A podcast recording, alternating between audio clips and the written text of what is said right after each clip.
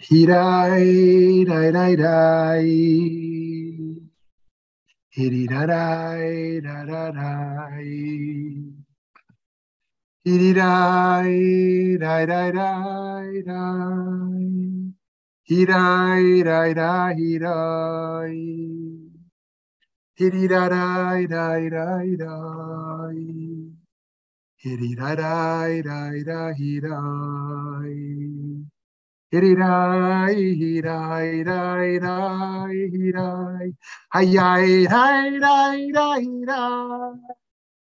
Hirai, rai, rai, rai, hirai, rai. Hirai, hirai, hai, hirai, hirai, rai, hirai. Hirai, rai, rai, rai, rai, hirai. Nai, nai, nai. Diddy, na, nai,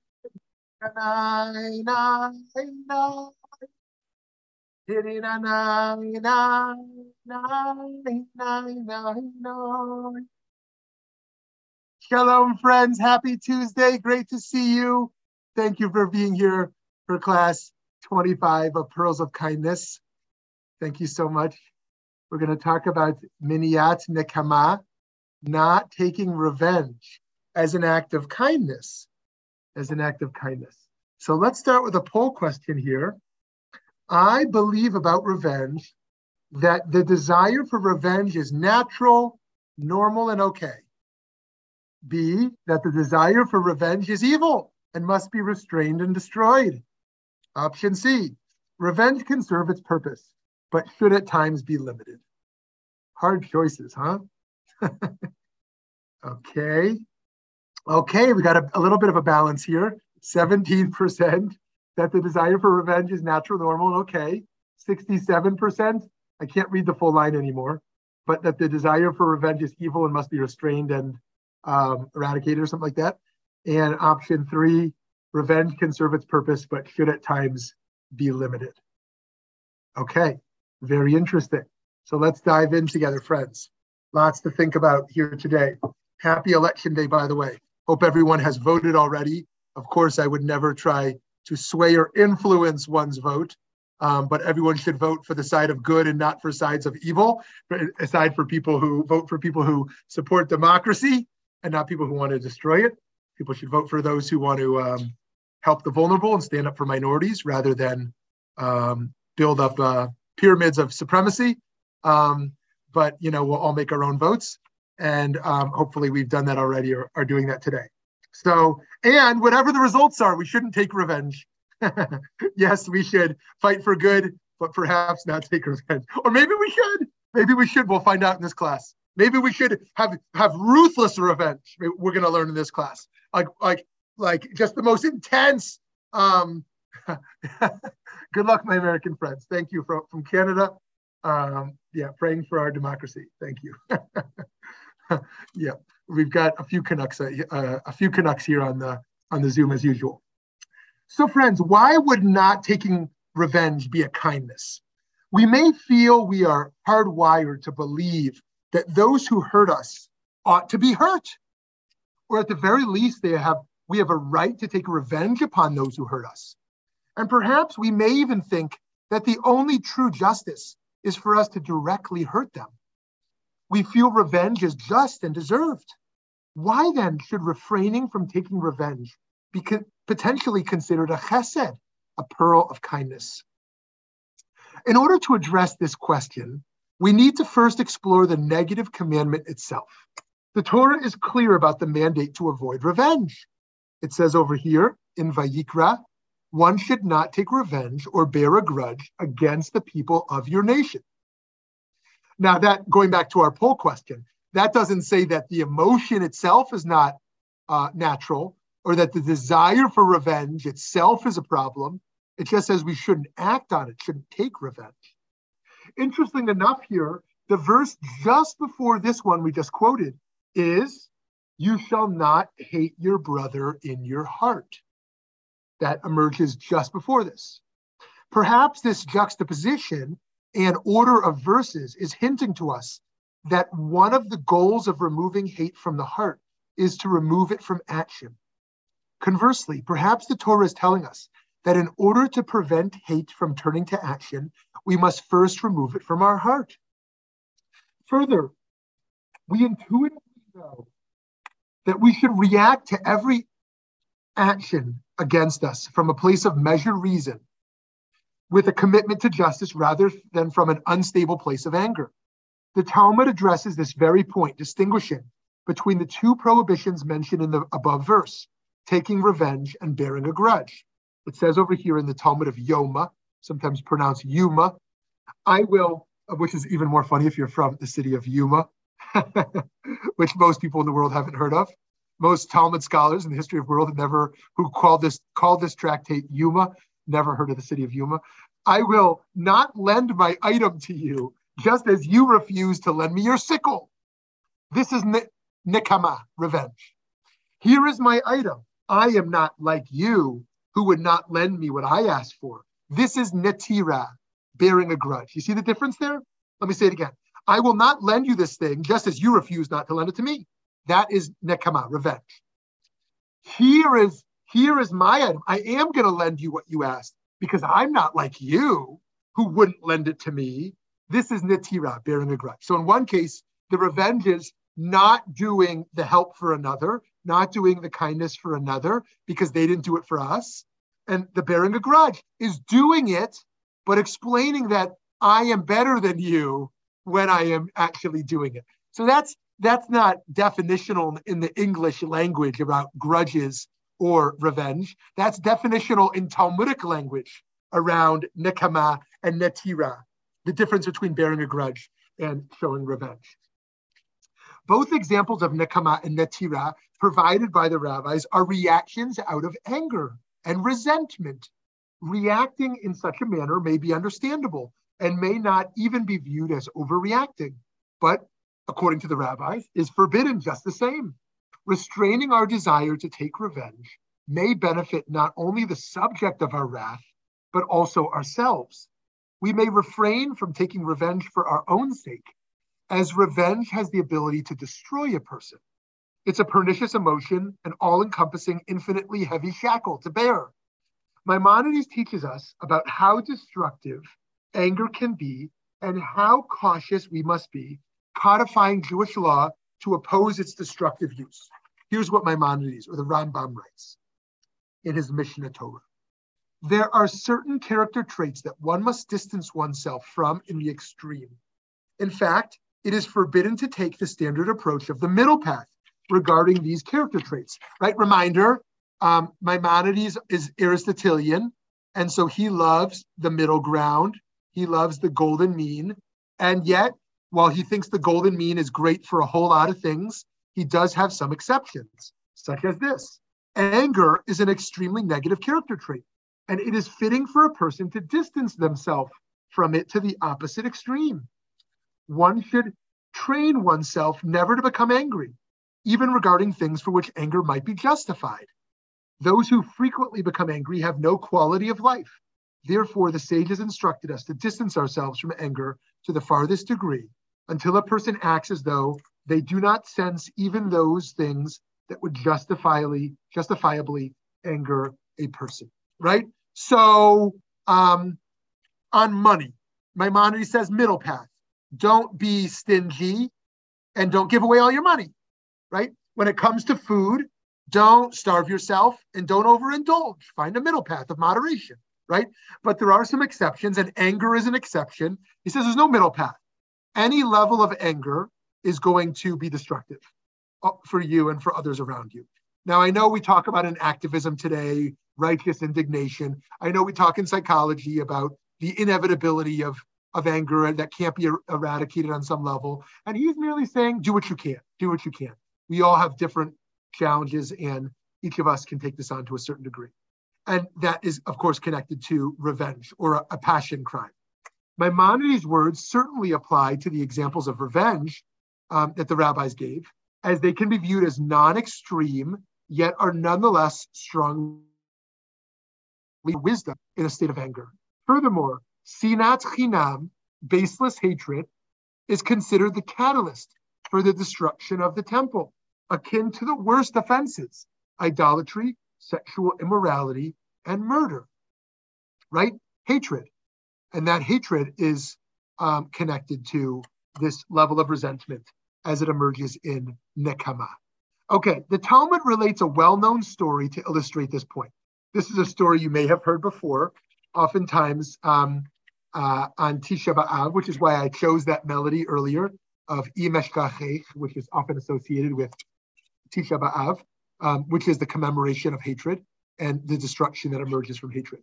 Here's what it says in the Talmudic tractate of Gittin, the tractate of divorces. Jerusalem was destroyed on account of Kamsa and Bar Kamsa. There was a certain man whose friend was named Kamsa and whose enemy was named Bar Kamsa. He once made a large feast and said to his servant, Go bring me my friend Kamsa. The servant went and mistakenly brought him his enemy, Bar Kamsa. The man who was hosting the feast came and found Bar Kamsa sitting at the feast. The host said to Bar Kamsa, You are my enemy. What, what then do you want here? Arise and leave. Bar Kamsa said to him, Since I have already come, let me stay, and I will give you money for whatever I eat and drink. Just do not embarrass me and send me out. The host said to him, No, you must leave. Bar Kamsa said to him, I will give you money for half of the feast. Just do not send me away and embarrass me. The host said to him, No, you must leave. Bar Kamsa then said to him, I will give you money for the entire feast. Just let me stay. Don't embarrass me. The host said to him, No, you must leave. Finally, the host took Bar Kamsa by his hand, stood him up, and took him out. After having been cast out from the feast, Bar Kamsa said to himself, Since the sages were sitting there and did not protest the actions of the host, although they saw how humiliated, how he humiliated me, learn from it that they were content with what he did. I will therefore go and inform against them to the king. He went and said to the emperor, The Jews have rebelled against you. So that's a really powerful story. And that story um, which we can unpack later if you're interested, because it's it's it's interesting uh, to our, our our contemporary moments and um, cancellations and kickouts and social alienation and the like.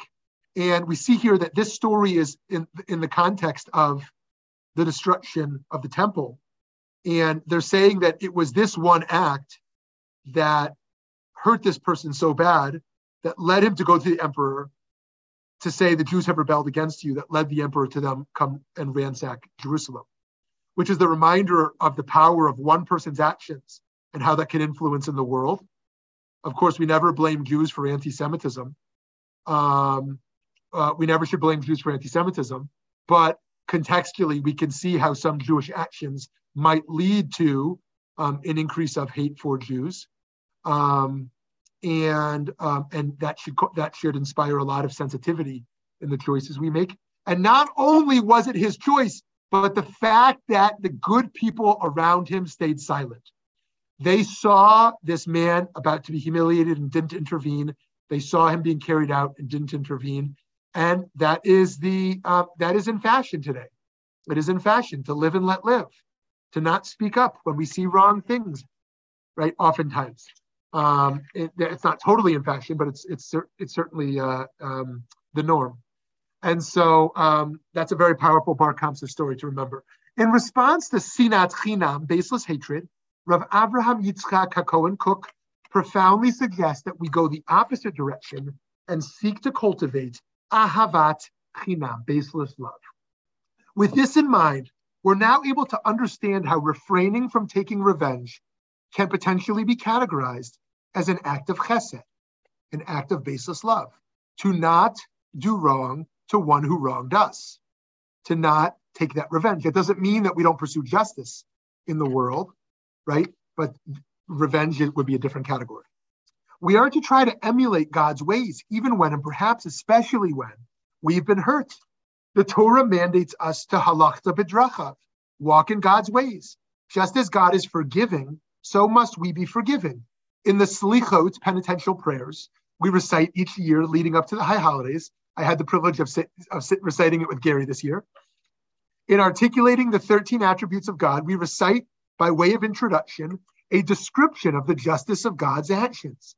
God deals righteously with all and does tzedek, does justice, pardoning chotim, he pardon, God pardons careless wrongdoers, and forgiving poshim, intentional wrongdoers.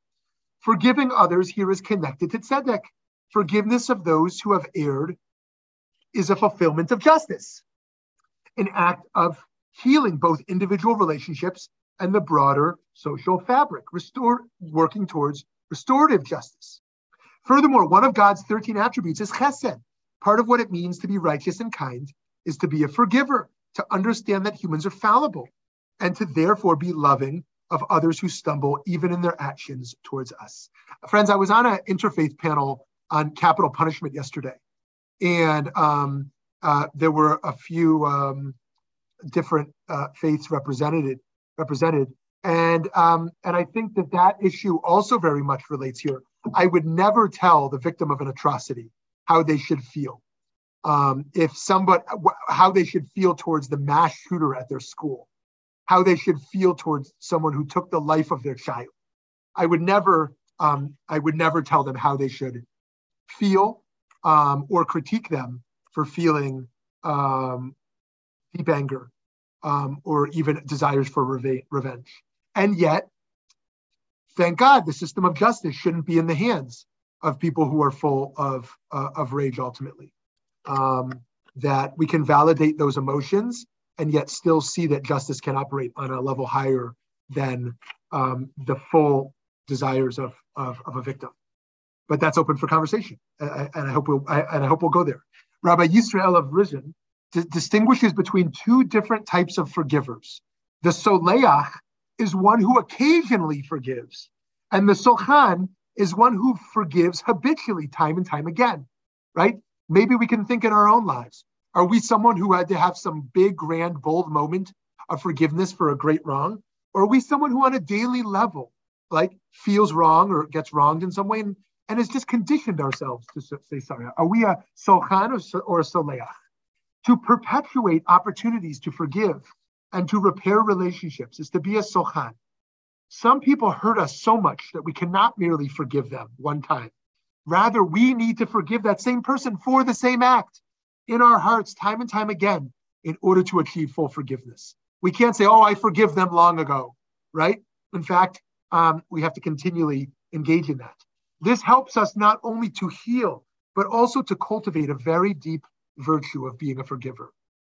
This process has another step.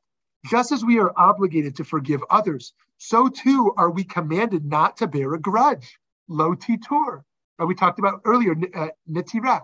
Not bearing a grudge is an outgrowth of ahavat chinam, of baseless love, and of forgiveness. In fact, the second half of the verse regarding nekama and netira is comprised of the famous quote, kamocha. You shall love your neighbor as yourself. That's all packaged together. Don't bear a grudge, right? Don't hate your um, don't don't don't bear this grudge. Don't hate um, and love your neighbors yourself. Forgiving another is about deeds of the past.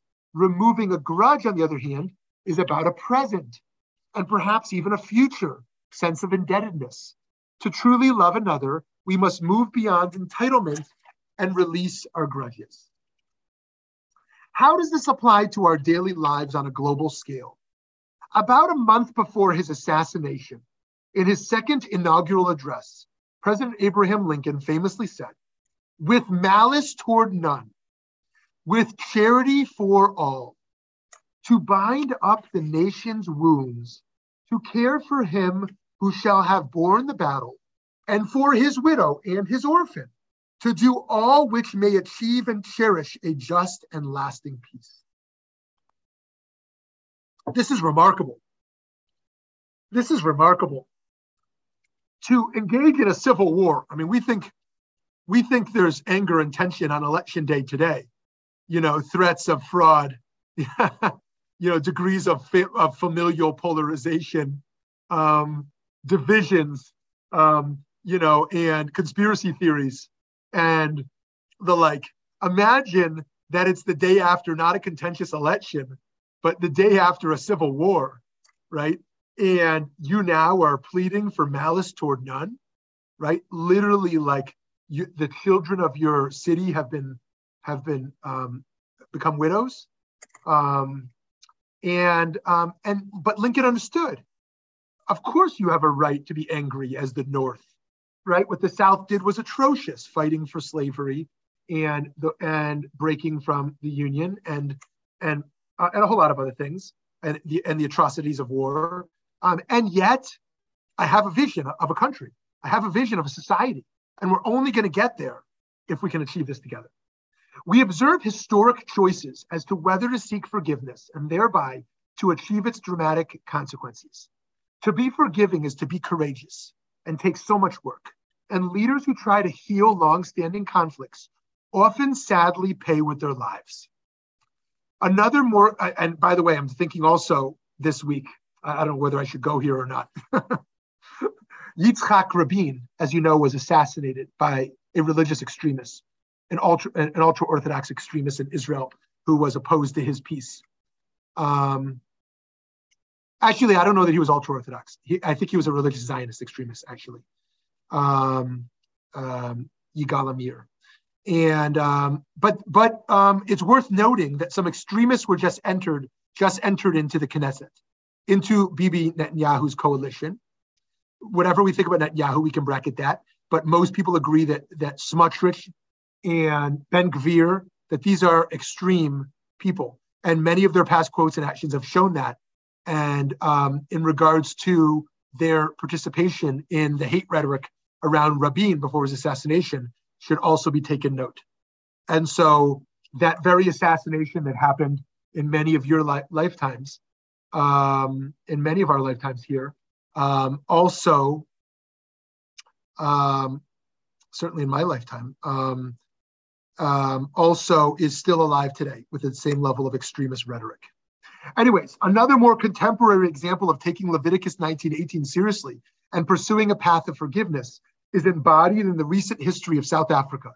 In 1994, bolstered by its political and religious leaders, Archbishop Desmond Tutu and soon to be President Nelson Mandela, South Africa conducted peaceful elections to elect its first Black majority government.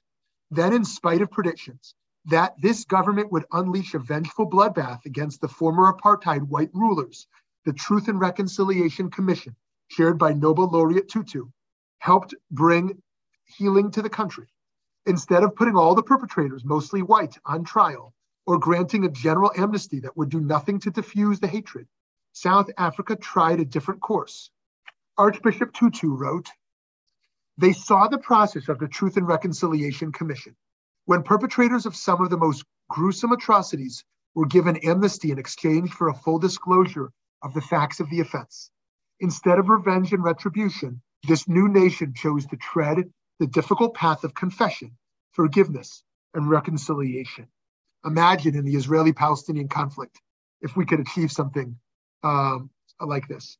Imagine if in America uh, we've never had a truth and reconciliation process around slavery. Um, there's still a lot of this healing and testimony uh, to, have to, to happen. Um, of course, in the Holocaust is a complicated uh, legacy. As long as the tor- torture, tor- torture, torturers, and murderers who acknowledge their crimes and ask for forgiveness, the victims would in turn forgive them, and the state would not pursue further action against their actions. Incredibly, this tactic avoided the violence that gripped so many other nations, such as Robert Gab- Gabriel Mugabe's Zimbabwe and Mozambique, for, uh, formerly a Portuguese colony. Forgiveness is hard and sometimes seemingly impossible However, before we decide that we cannot forgive, we should consider the price of not seeking forgiveness and try to be both the Solchan, who follows the command of Lo Titor. As Archbishop Tutu points out, retribution leads to a cycle of reprisal, leading to counter reprisal in an ex- in inexorable movement, as in Rwanda, Northern Ireland, and the former nation of Yugoslavia. The only thing that can break that cycle, making possible a new beginning, is forgiveness. Without forgiveness, there is no future. There really is no better way to say it than in Archbishop Tutu's insightful words without forgiveness, there is no future.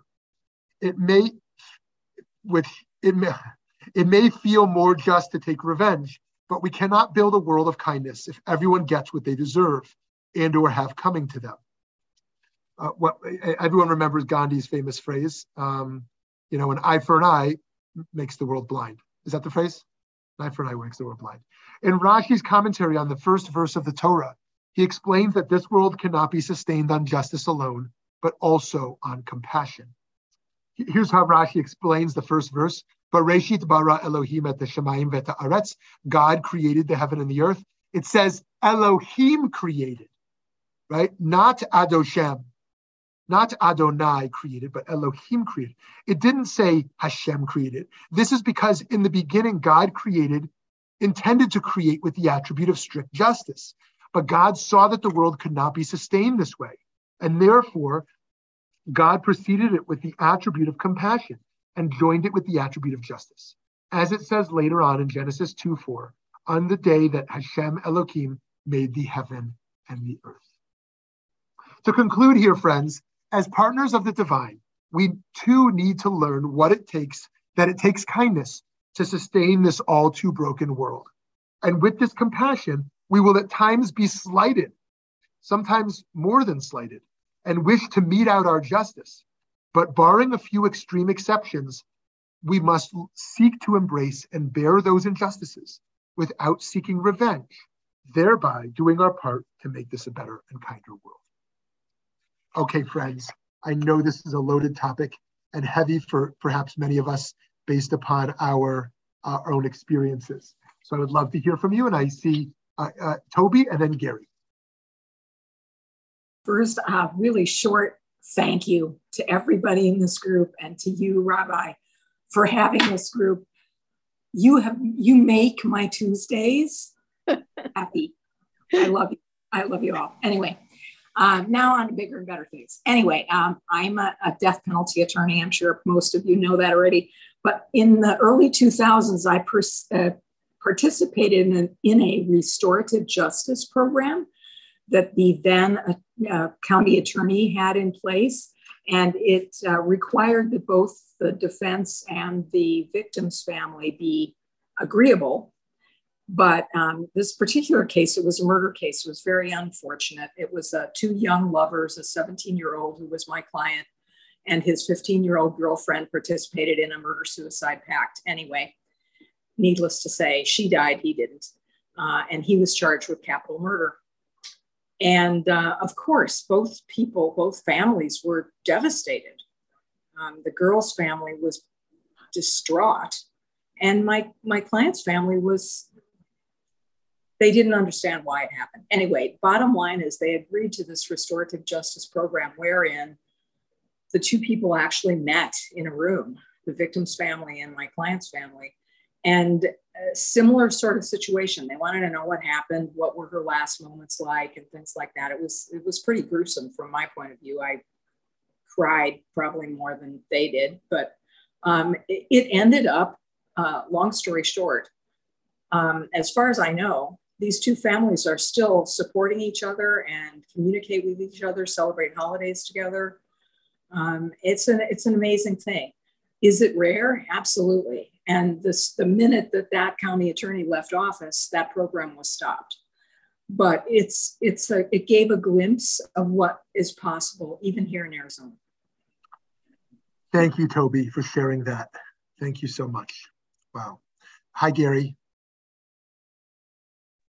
Good morning, everyone. Uh, I want to go back to uh, the Bar Kamsa Kamsa discussion. Uh, you know, I think I have this right. Piku nefesh, one who saves uh, one person as if they've saved the whole life, the whole world, rather. Uh, can we not say in that situation, and I think we see it today, for one that does not stand up for what is right, is this as if they've destroyed the whole world? Uh, I mean, I, I think we can say that here, at least in this country, where where where people just don't want to stand up and say the right thing because they have personal, not to get political, they have personal gain uh, but you know, I, I, see that I see that an awful lot, and and it just to me kind of kind of uh, struck home. People don't people rather will remain quiet rather than to stand up and be counted uh, when they need to.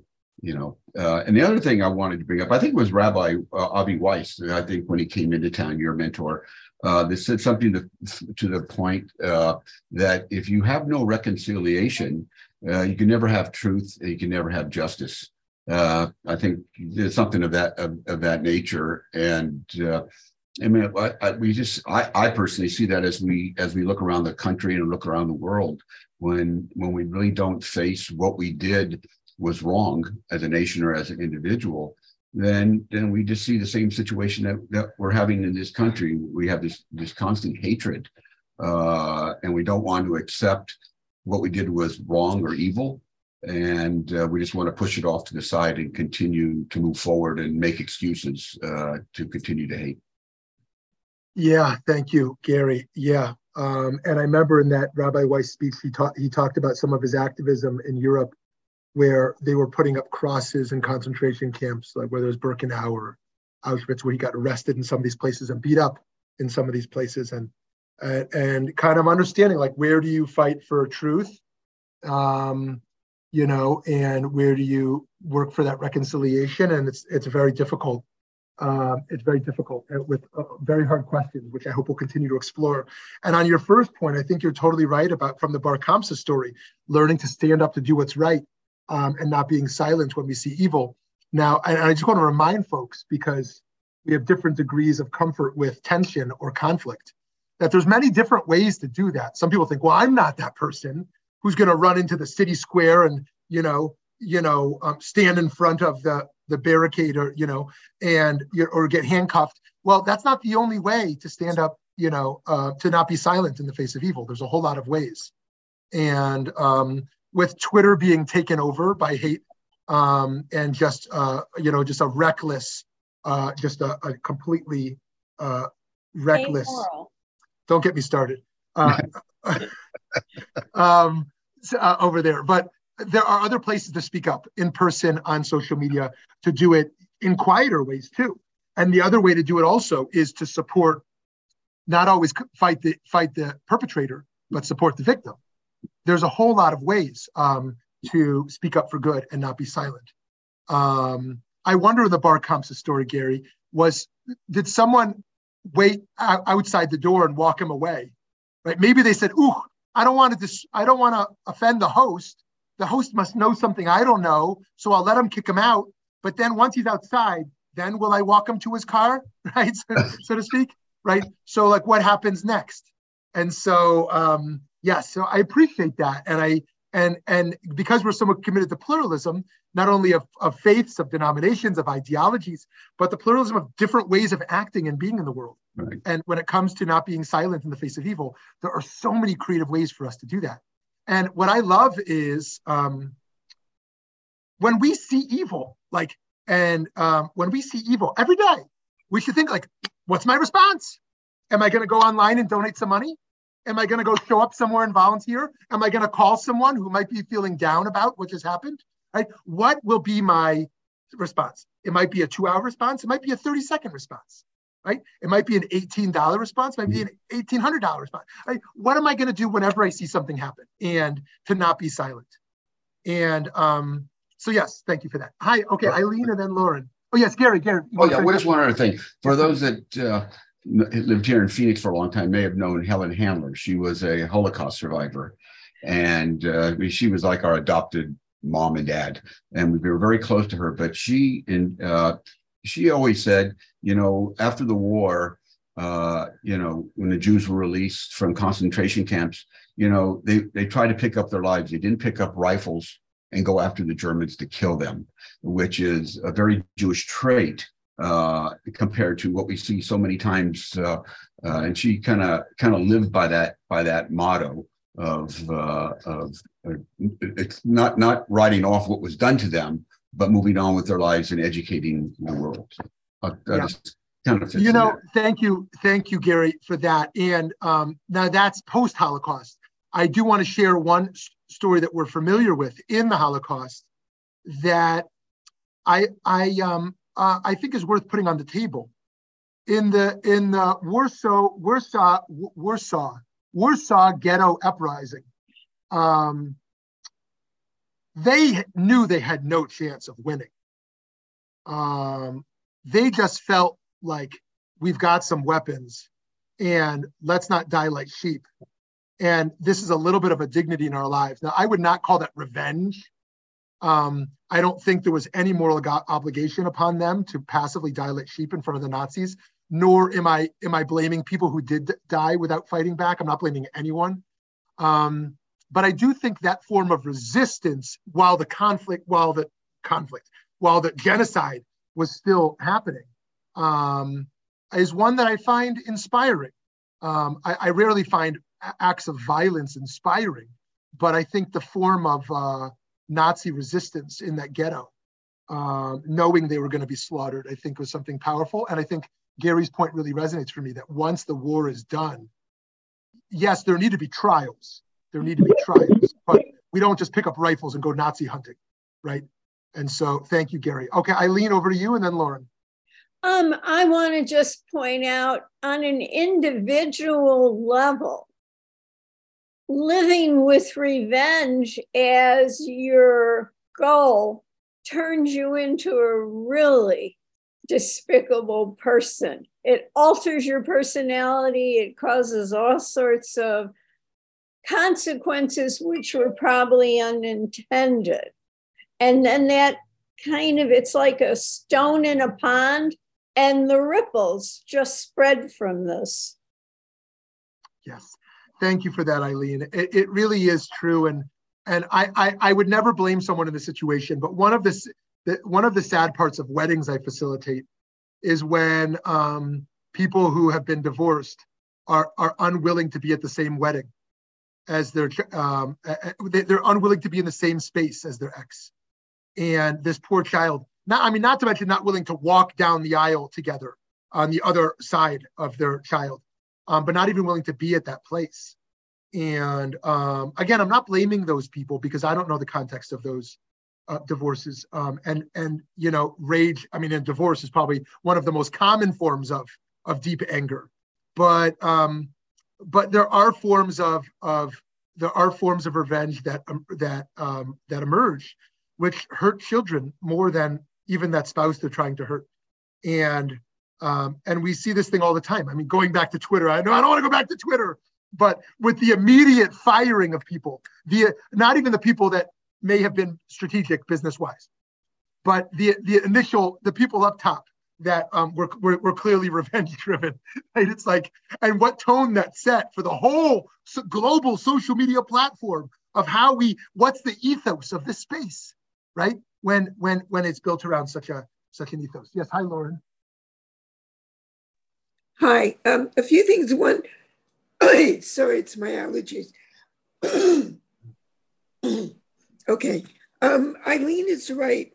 The sorry uh, no problem. The um, that feeling of revenge eats at you. I, I can't even begin to tell you, such a nice person like me, the fantasies I had about what I would do to my ex-husband and his lawyer. But anyways, I never acted on it, and I got to the mm-hmm. point where I actually, um, it, well, yeah, forgive my ex. Um, anyways, no, I wanted to say like what happened in South Africa was actually amazing. And we're trying to go through that process right now in Canada with our First Nations. My, my feeling is that a lot of the problem with the right wing in the US is a lot of them never got over the end of slavery or the end of Jim Crow and are wanting to see a return to it. And of truth and reconciliation, something really really needed. The other thing I want to say, though, however, is um, there were some Jews who did take revenge on Nazis. And I believe that there were some Israelis that took revenge on uh, the perpetrators of the massacre in Munich. And I don't know, I can't judge them because what happened was so horrific. Um, maybe it's definitely better not to do such a thing. But my God, especially when it comes to the Nazis, how can how can you not like really understand it? Anyways, that's all I have to say. Yeah, thank you. And so one of the moves I make there is uh, that certainly not critiquing those who are in a state of shock and trauma um, seeking revenge, but rather to elevate and amplify the voices of those who are in a state of shock and trauma, but are still promoting reconciliation. So if you look at the school shootings, for example, um, and I know these are very emotional issues for, for all of us, um, there are those who are really um, seeking revenge. And I don't wish to critique them um, who lost their children in these horrific shootings. I just want to amplify the voices of those who want to find productive ways to move forward. Um, and so I, I, I, appreciate that, that point, Lauren. And I also want to remind us of the Ir HaMiklat. The Ir HaMiklat is an institution in the Bible where there were no prisons in the Torah. And so the two alternatives to prison were um, avdut, slavery. You right? If you have a debt, remember debtor's prison. If you have a debt, you don't go to jail. Like who does that help? You work off your debt. You work off your debt. I, I've sometimes wondered if we should, rather than just have bankruptcy, we should have people work off their debt. I know that's not, that might sound cruel to some, but you know, creditors are also you know owed something, and um, is filing bankruptcy enough? Sometimes I don't know. I don't know. It's a question. but um, so one form of, of alternative to prison was um, was a form of servitude that you had to work off your debt. The other thing was called the Ir HaMiklat, the city of refuge. And it was a place that if you accidentally killed someone, you could flee to this city. But the person who loves the person that you accidentally killed has the right, or maybe not right, but um, is not punished if they do, um, the right to, to pursue you. And if they pursue you, not, not you, to pursue that person, pursue that person on their way to the city of refuge. Once they get to the city of refuge, they are safe. But while they're running, it sounds like a children's game, right? Like capture the flag or something. But while while the person is fleeing to the city of refuge, the rabbis understood that a a a passion crime is going to be a mitigating factor, right? And that we understand that American law today too, right? That you're going to try to reduce someone's sentence to show this person was was in a state of rage, or this person was reacting to something that had just happened. And so too, the rabbi said, if they were in a state of revenge, they will not be accountable for having killed that person. Others think it actually was justice. So that's another important model to kind of put on the table uh, to unpack this a little bit. Um, okay, Steve, Sarah, um, Eric. Uh, I don't know who Mono is, but maybe Mono, or Eddie, or Alex. Anyone we didn't hear from yet? Okay. Hi, Steve.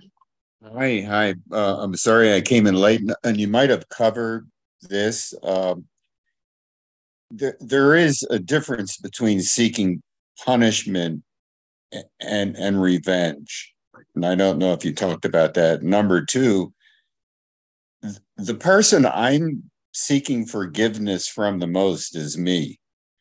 And I I just I get really come down hard on myself for not treating people as as as great as I think they should be treated. I I I don't know how to explain it. I, I'm always falling short of my own expectations for myself. And so I have these battles with myself. But don't worry, I don't I'm not seeking revenge on myself. Um, mm. it, it it's it's something that troubles me a lot. And number number three, and and Eileen and, and Lauren both kind of covered this. When when you seek revenge and have these horrible feelings, it just rips you apart. And this this might sound so small compared to the big things in life. There's a guy i played pickleball with and he's a phenomenal athlete.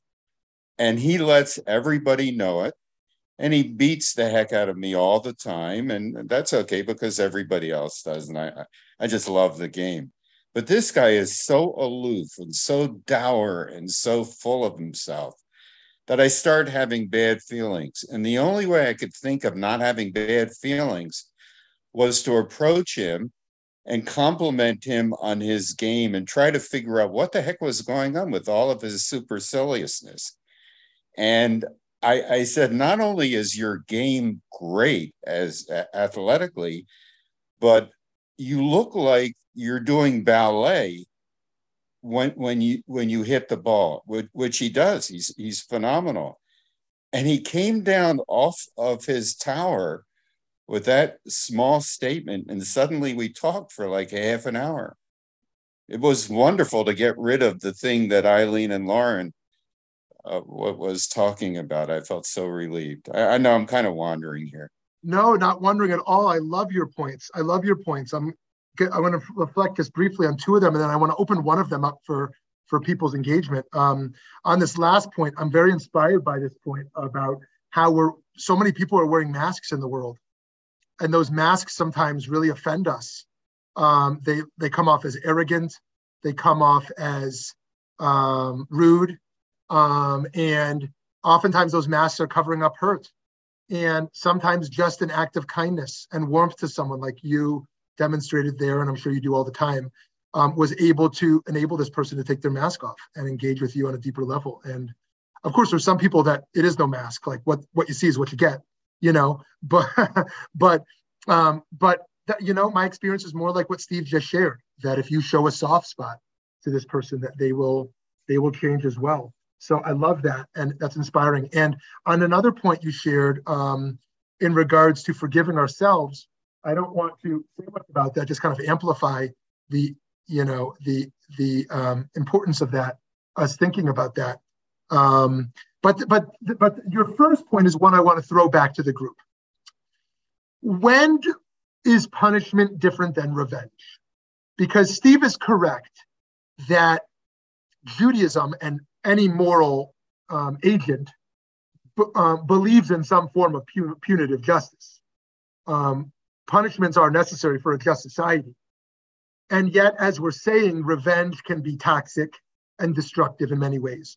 So, when, and maybe it's easier if I take it out of the abstract. Let's take two eight year old eight year old kids on the playground, and one eight year old kid punches the other eight year old kid. Okay, now what would be punishment and what would be revenge? So the other eight year old decides, I'm not going to punch back right? I'm not going to do that. But I want to make sure that the kid who punched me is punished. So when is that desire for the, the puncher to be punished seeking of a just form of punishment because that kid hit me? And when is it revenge? I'm curious to hear people's engagement on that. Yes, Lauren. I think you have to look at what happens in sports. I know from hockey, not much else. But I mean, if somebody, okay, there's too much fighting, I agree. But if there's somebody does something really awful, you know, like bangs a guy's head into the boards, they're dark games. They have to sit out. And, you know, revenge would be if his teammates came and beat him up. You know, I mean, if, if the, the victim's teammates came and beat up the perps, um, but justice is docking the person. So the same thing with the kid. One kid punches another. It'd be amazing if the eight year old doesn't punch back. But if the eight year old doesn't punch back and tells people, then the kid that punched deserves some kind of justice so that they know that that's not the right thing to do. Be it that you're grounded, you can't play the game for a while. So that's what I see as the difference. Mm-hmm. Yeah, Eric wrote correction. Absolutely. It should be a correction. A correction. Yeah. Yeah. Interesting. So it's interesting. We're thinking about this um, uh, right now as well, um, you know, around the rise of anti Semitism. I mean, I, I, don't think any of us are expecting some heartfelt apology from Kanye West. I think that's, the, you know, that fellow is woo. But um, when it comes to the player on the Brooklyn Nets, for example, you know, and his putting out there this anti Semitic film, that you know challenges the, you know the truth of the Holocaust and things like that. His unwillingness to apologize and own it, and the Nets now suspending him. Right? At what point, like, does does an all star athlete like that get to return? Right? Right? At what point is it just there's a punishment because we don't want people filled with hate representing you know the NBA? or representing our team? And at what point does it turn into a revenge of like, you know, and that that touches on this issue of cancel culture also. Like, at what point do we say, you know, you're canceled, right? Because um, that's what the punishment deserves, or that's what my revenge desires, uh, versus versus at what point do we say, um, you know, um, we're not going to do that because we don't want to have revenge. Okay, so I see Sarah and then Eric and then Toby. There's so many um, different questions on the floor right now. Uh, so the first one was Steve uh, when he talked about his uh, anger towards himself.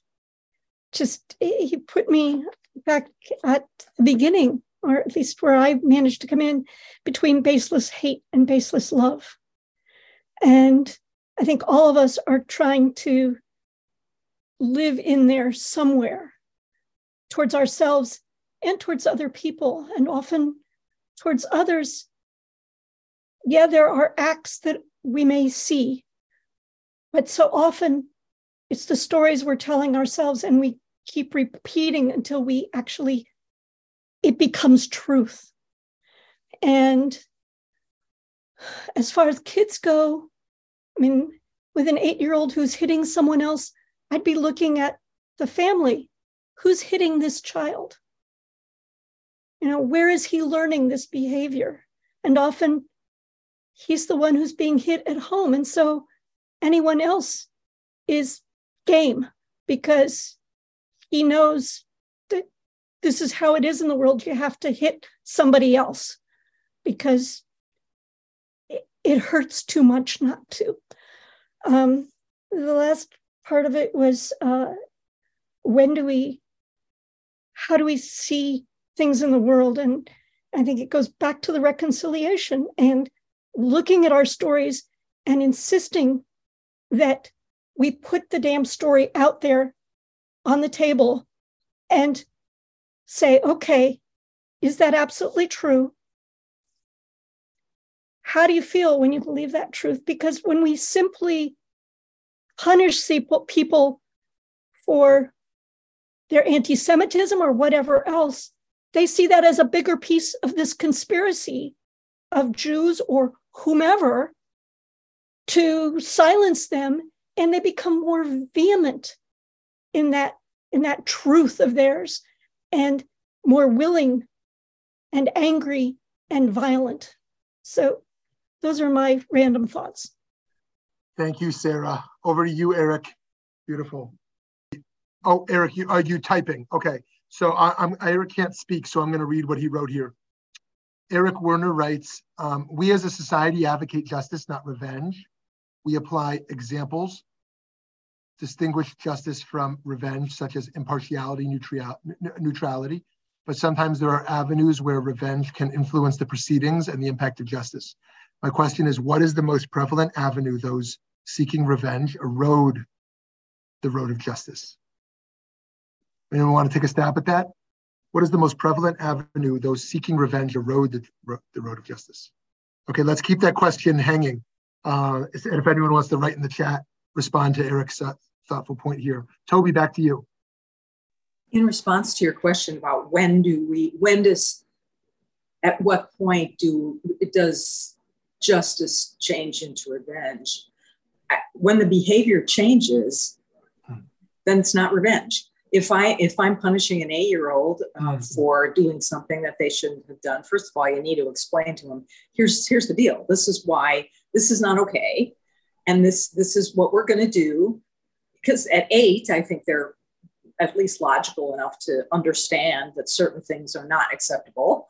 Um, to explain to them, this is why we're doing this, and this is, you know, things have consequences. This is the consequence for the behavior that you exhibited. And when you change your behavior, you don't have to change your thought. You don't have to like the kid that you hit. That's that's not part of it. But what you have to do is to stop hitting kids mm. you know, to explain to the kid, this is this is how the behavior needs to change, and when it does, we will stop punishing you. Mm-hmm. And that might work for adults too, um, although I'm I'm not sure. I think kids are probably easier. Yes. Okay, friends. So I I um I I hope we'll all take a few minutes after to examine a little um some of the hurts we might still have. Um, many of the hurts we st- might still have. Um, I mean, that would take more than a few moments, and I'm and I'm sure we're doing that all the time. But perhaps on an abstract level, where some of those hurts are actually contained, and where they are still kind of pouring over into a form of of seeking revenge. And how is that hurting us before we even get to how it's hurting someone else? How is some of the hurt we still have for not forgiving ourselves, for not forgiving someone else? How is that potentially still hurting? And can we loosen our grip just a little bit on that desire for revenge? Aglaia, you get the last word here. Okay, so because people were asking for me, I completely goofed with the time change. I'm really sorry about that. Okay, long story short, though, um, in the talking about our own individual hurts and the all issue of revenge and everything like that, um, I will just say this.